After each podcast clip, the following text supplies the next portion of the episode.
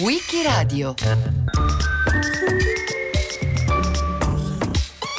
Indro Montanelli raccontato da Mario Ricciardi.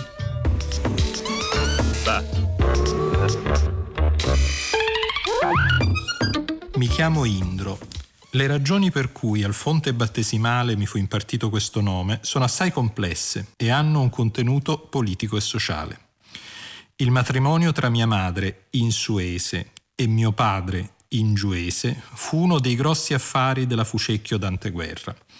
Mia madre apparteneva alla famiglia dei Doddoli, che era una delle più cospicue, forse la più cospicua delle casate insuesi. Mio padre era ingiuese e di famiglia oscura.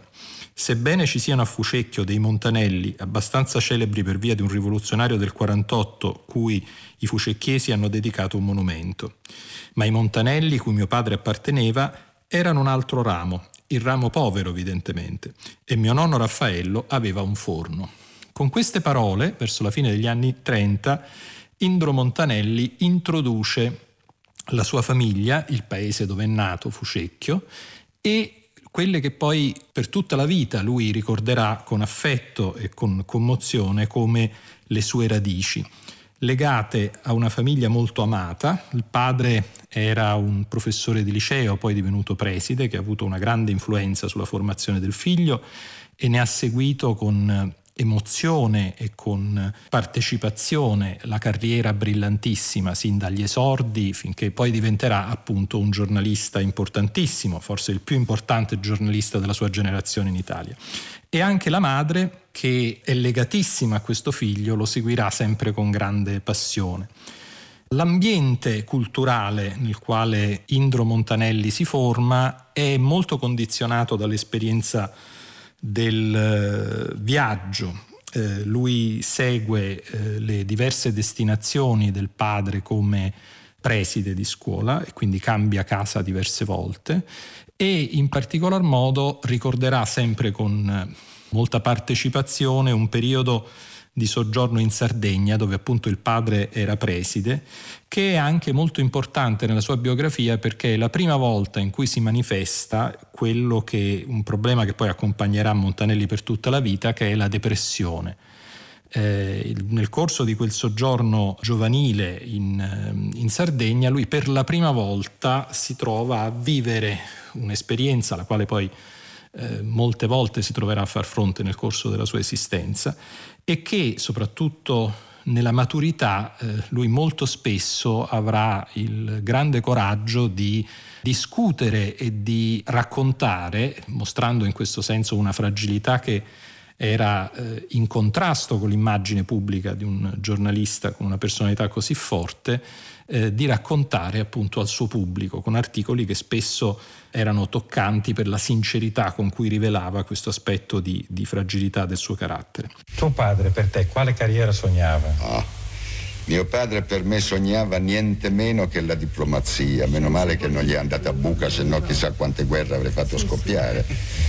Ma credo che mi sarei suicidato se gli avessi dato retta, perché guai se non avessi fatto il mio mestiere e credo che, che che, che, proprio per quello non ero tagliato. Ecco. No. E quando tu ti sei buttato sulla macchina da scrivere, per lui è stata una forte delusione, per tuo padre e per tua madre. Dei due, chi ti incoraggiava a fare il giornalista?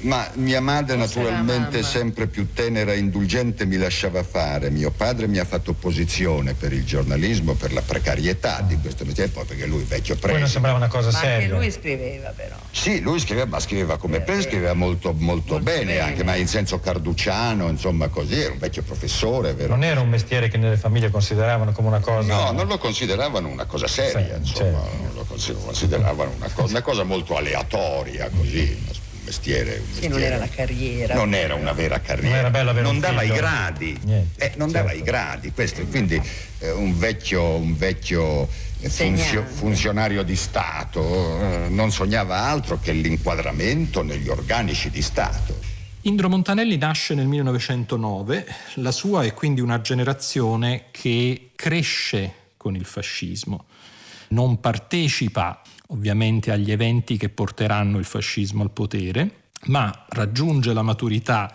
nel corso del ventennio fascista e come Montanelli stesso eh, scriverà a un certo punto, in qualche modo si identifica con quel periodo storico in maniera eh, inestricabile. Lui dirà sono stato fascista appena ho potuto essere qualcosa. E l'esperienza del fascismo e del distacco dal fascismo è certamente una delle grandi esperienze formative di Indro Montanelli. Di particolare importanza è il rapporto con Berto Ricci, un intellettuale, un giornalista che avrà una forte influenza sulla formazione di Montanelli e che segnerà tra l'altro il tipo di fascismo al quale eh, Montanelli aderisce, che è un fascismo movimentista e che rappresenta un primo tipo di fronda eh, rispetto al regime di Montanelli. Più avanti questa fronda acquisterà progressivamente eh, gli aspetti di un eh, atteggiamento sempre più critico nei confronti, prima di certi aspetti della politica fascista e poi nei confronti del fascismo in quanto tale. E questo lo condurrà alla fine, diciamo, sia una rottura con il regime per la quale eh, lui viene anche arrestato e arriva al punto di rischiare la vita nel, nei momenti convulsi della, dell'ultima fase diciamo, del regime. Se resuscitasse Longanesi, che è certamente il giornalista che tu hai più ammirato e amato, gli cederesti la direzione del giornale? Oh, immediatamente, immediatamente. Io, eh, il mio sogno era di diventare la penna di Longanesi, perché come trovate direttoriali, editoriali, eccetera, eccetera. Per carità, Longanese è il maestro di tutti, ha insegnato tutto a tutti, sarebbe stato, intendiamoci, vita difficilissima con Longanesi, lo sai bene, carattere impossibile, ma insomma era un tale, era un, un tale una tale centrale, una tale fonte di idee, di trovate sempre eleganti, sempre di grande gusto, magari contraddittorie politicamente perché lui era arruffato sul piano ideologico, non ne parliamo, era sempre all'opposto di se stesso, quindi eh, il che rendeva difficile la collaborazione che io ho avuto per, per, tanti anni con lui, prima Omnibus e poi al Borghese. E ti dirò che io, sì, di, vabbè, nella mia lunga vita di giornalista abbastanza popolare, di eh, elogi e, e encomi, ne ho, ne ho collezionati parecchi. Però quando ricevevo una cartolina di Longanesi che mi diceva ho visto quel tuo pezzo, ma buono, buono, e beh, mi, face, mi faceva effetto perché avveniva una volta l'anno, eh, non di più. La grande passione di Indro Montanelli sin da ragazzo è il giornalismo. Abbiamo detto che un'esperienza molto importante è legata al rapporto con Berto Ricci e in particolar modo con il periodico di Ricci, l'Universale in seguito lui collaborerà con altre testate, in particolar modo Il Popolo d'Italia, che era il quotidiano che era stato fondato e diretto da Benito Mussolini e che era un po' l'organo ufficioso del regime, e poi con altre testate.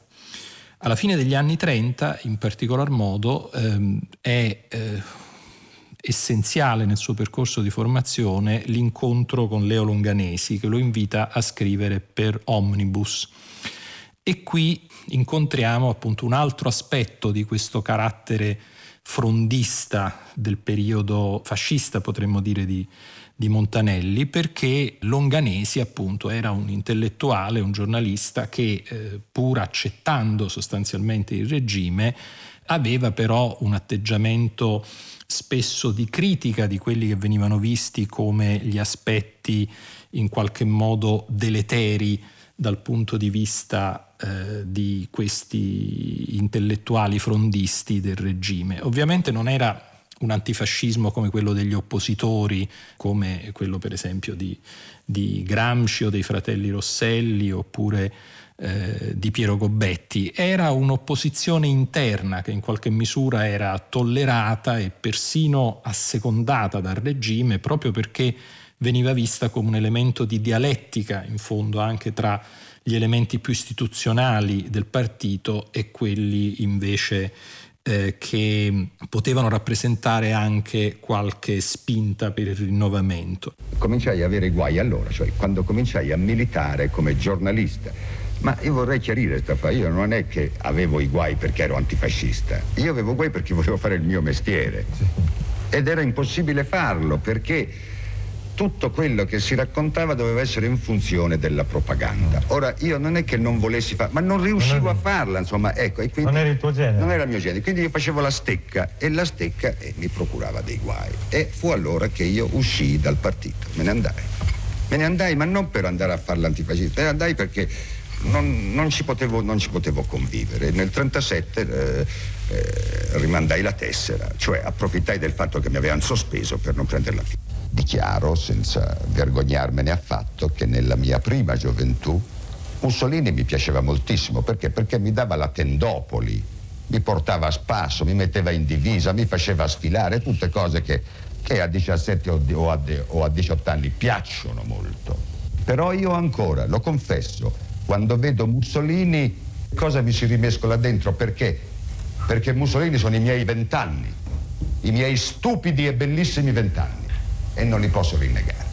Questo è il fatto. Poi il signor Mussolini mi ha messo in galera e allora le cose evidentemente sono cambiate, ma questo non toglie nulla al fatto che io a vent'anni avessi dell'entusiasmo per Mussolini. Non lo rinnego affatto, non lo nego affatto e ho un profondo disprezzo per gli italiani che essendo passati attraverso le stesse avventure sentimentali oggi le disconoscono. No, il, il fascismo va condannato, Mussolini va condannato, ma noi dobbiamo riconoscere che sono rappresentato qualche cosa nella nostra vita, di sbagliato, ma qualcosa c'era. Nel corso degli anni 30 la produzione giornalistica di Montanelli è copiosa, eh, ci sono moltissimi articoli, in particolar modo un lavoro approfondito è stato fatto da Sandro Gerbi e Raffaele Liucci nel primo volume della loro biografia di Montanelli, che si chiama Lo stregone, e ci sono diversi articoli che testimoniano dell'adesione di Montanelli al regime, anche articoli nei quali affiorano, eh, cosa che poi lo stesso Montanelli cercherà in qualche modo di fare ammenda in seguito nel, nella vita, affiorano anche gli stereotipi antisemiti che soprattutto nella fase eh, finale, in particolar modo dopo l'approvazione delle leggi razziali, diventano parte della retorica del regime.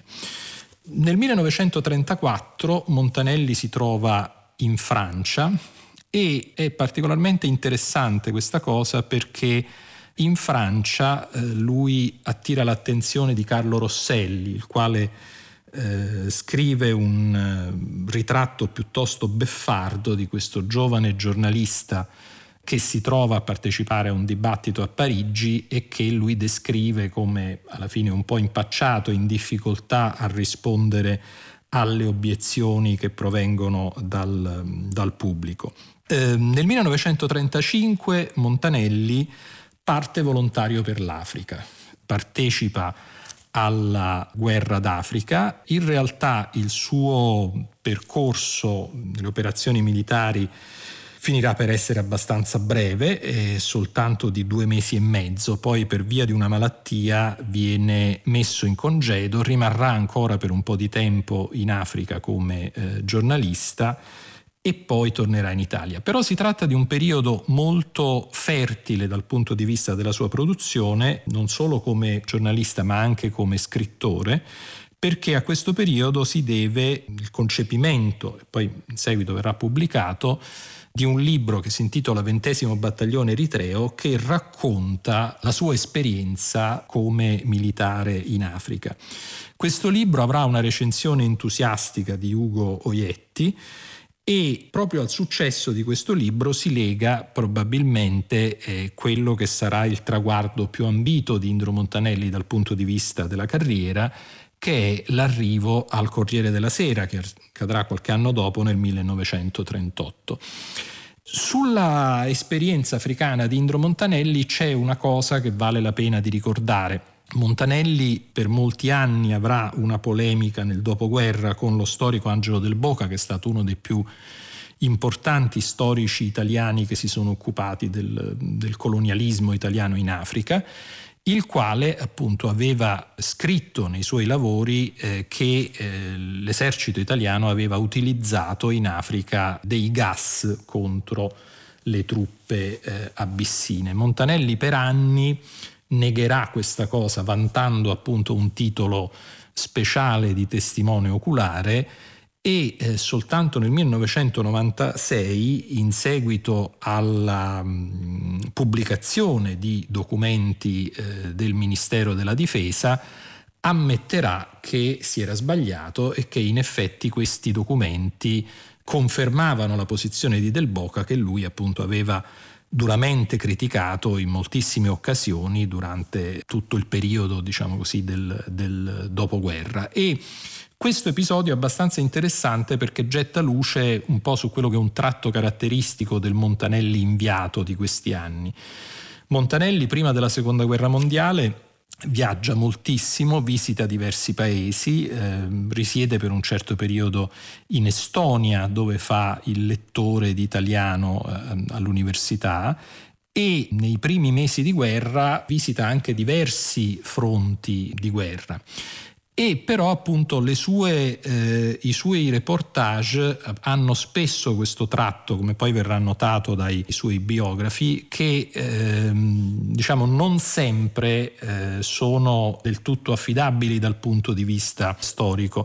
E l'episodio della, della guerra in Abissinia è da questo punto di vista significativo perché appunto lui dà un ruolo primario alla, al suo essere testimone, ma in realtà poi i documenti eh, provano che la sua testimonianza era inaffidabile da questo punto di vista.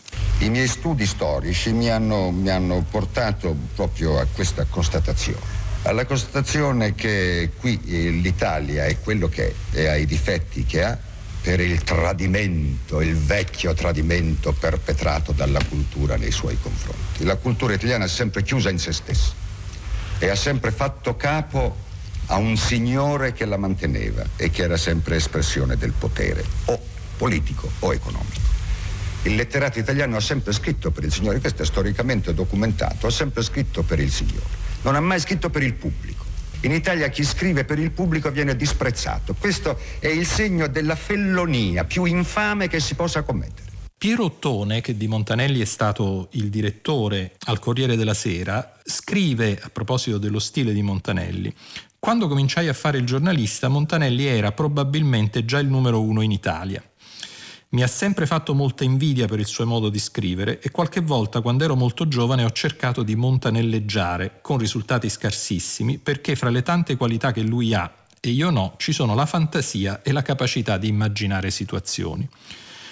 Un giudizio che in realtà non può che colpire per la sua ironica malizia, perché qui appunto Ottone in un certo senso allude alla tendenza che appunto Montanelli ha di arricchire spesso i racconti che lui fa eh, presentandosi come testimone oculare. Da questo punto di vista è molto interessante un esempio clamoroso che è quello della morte di, e, e poi della, della esposizione del cadavere di Mussolini a Piazzale Loreto di cui parlano Sandro Gerbi e Raffaele Liucci, perché appunto nella loro biografia di Montanelli, perché appunto Gerbi e Liucci ci raccontano come Montanelli in diverse occasioni nel corso della sua vita abbia parlato di Piazzale Loreto come un episodio al quale lui ha assistito personalmente, descrive il corpo di Mussolini, il, lo scempio che viene fatto del cadavere di Mussolini e della Petacci e così via.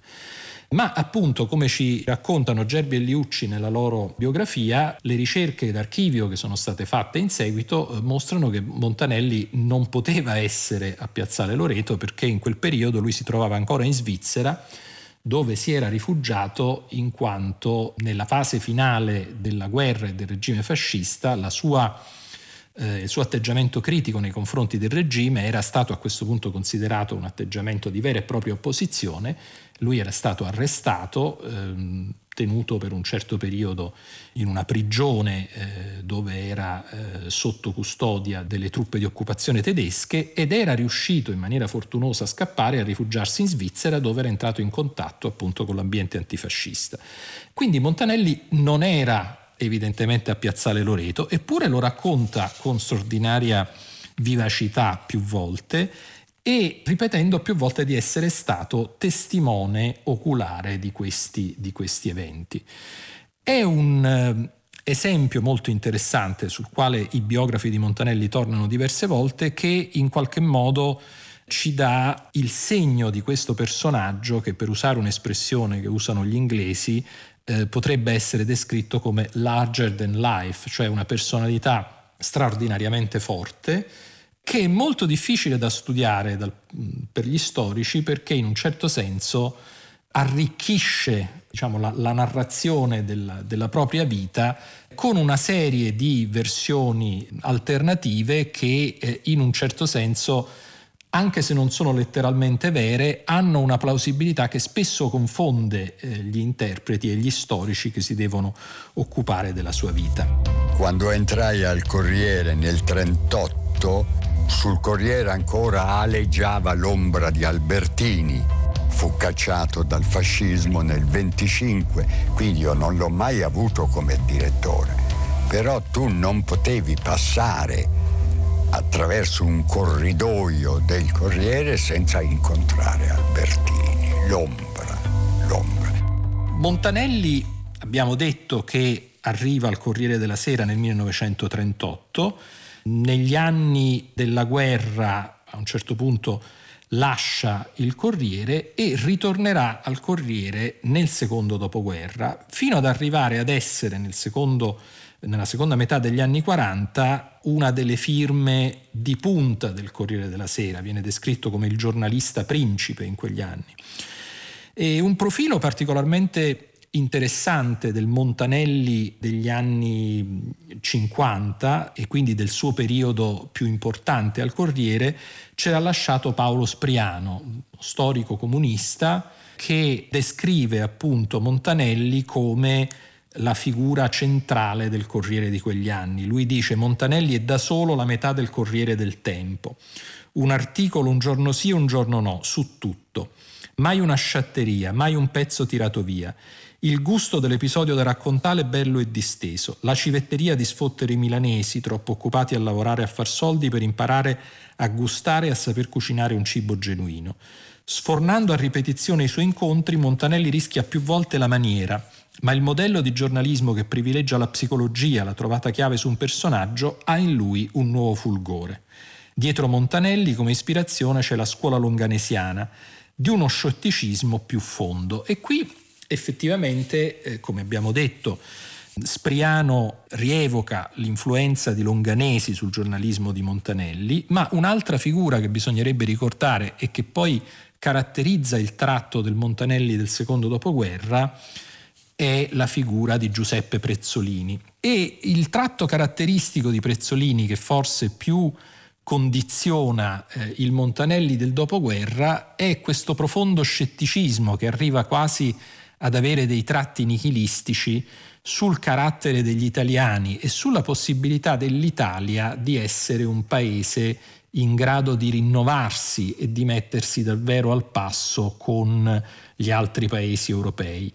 Questa immagine che caratterizza il Montanelli maturo, che per alcuni versi ama descriversi come un anarchico e per altri però diventerà il punto di riferimento di una parte della borghesia italiana per un periodo piuttosto importante è quello che caratterizza, potremmo dire, la seconda parte della vita di Montanelli, quella che eh, lo accompagnerà attraverso la sua esperienza appunto di firma tra le più importanti, se non la più importante del Corriere della Sera, attraverso la rottura con il Corriere della Sera e la fondazione del giornale nuovo e infine con l'ultima avventura che è quella che si consumerà dopo la rottura, stavolta con Silvio Berlusconi che era il proprietario del giornale, con la fondazione di un giornale che ebbe breve vita, La Voce, e infine con il ritorno a casa al Corriere della Sera dove Montanelli continuerà a lavorare fin quasi alla fine eh, fin quasi alla sua scomparsa avvenuta nel 2001. Quali sono secondo te i più grossi errori che hai fatto, i giudizi che vorresti rettificare? Ah, tantissimi. Tantissimi, devo dire che io non concordo più su nessuno dei miei giudizi che davo vent'anni fa e anche dieci anni fa.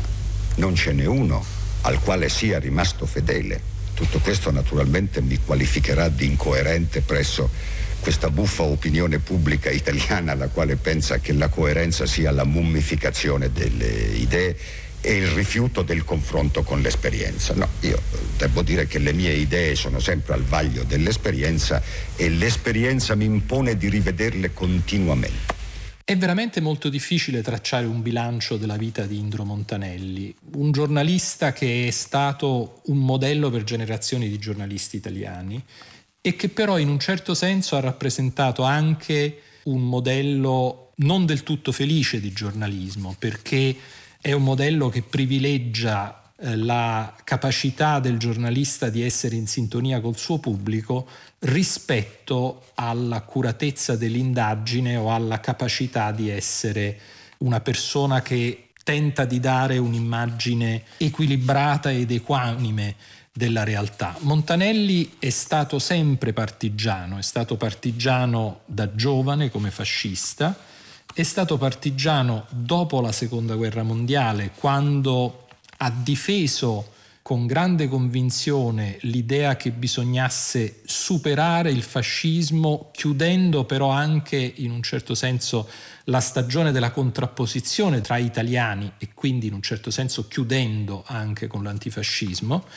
E in questa fase ovviamente è stato molto amato dalla destra e molto poco amato dalla sinistra, è stato partigiano nel suo anticomunismo e eh, va ricordato eh, come un episodio eh, molto importante l'attentato delle Brigate Rosse che eh, gli spararono nel 1977 gambizzandolo. E poi infine è stato partigiano quando, dopo la caduta del muro di Berlino, si è convinto che non avesse più senso l'anticomunismo militante che in quegli anni veniva proposto in particolar modo da Silvio Berlusconi e che fosse il tempo di un atteggiamento politico nuovo, cosa che lo porterà ad essere molto apprezzato da quelli che erano stati per quasi tutta la vita i suoi avversari, soprattutto all'interno della sinistra, chi eh, ricordava il Montanelli anticomunista ebbe probabilmente un sussulto nell'assistere a dibattiti che avevano Montanelli ospite alle feste dell'unità.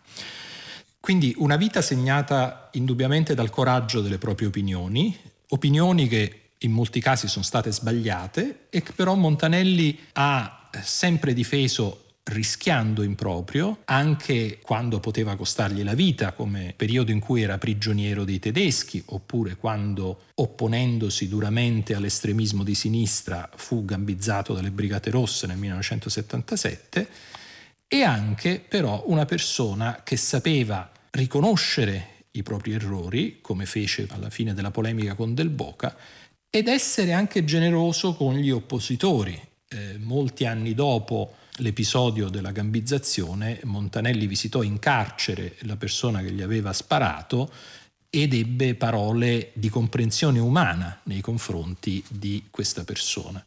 Quindi un uomo che certamente ha fatto del coraggio, in un certo senso, il filo conduttore della sua vita e questo glielo hanno riconosciuto alla fine anche i suoi oppositori. Il 22 luglio 2001 muore a Milano Indro Montanelli.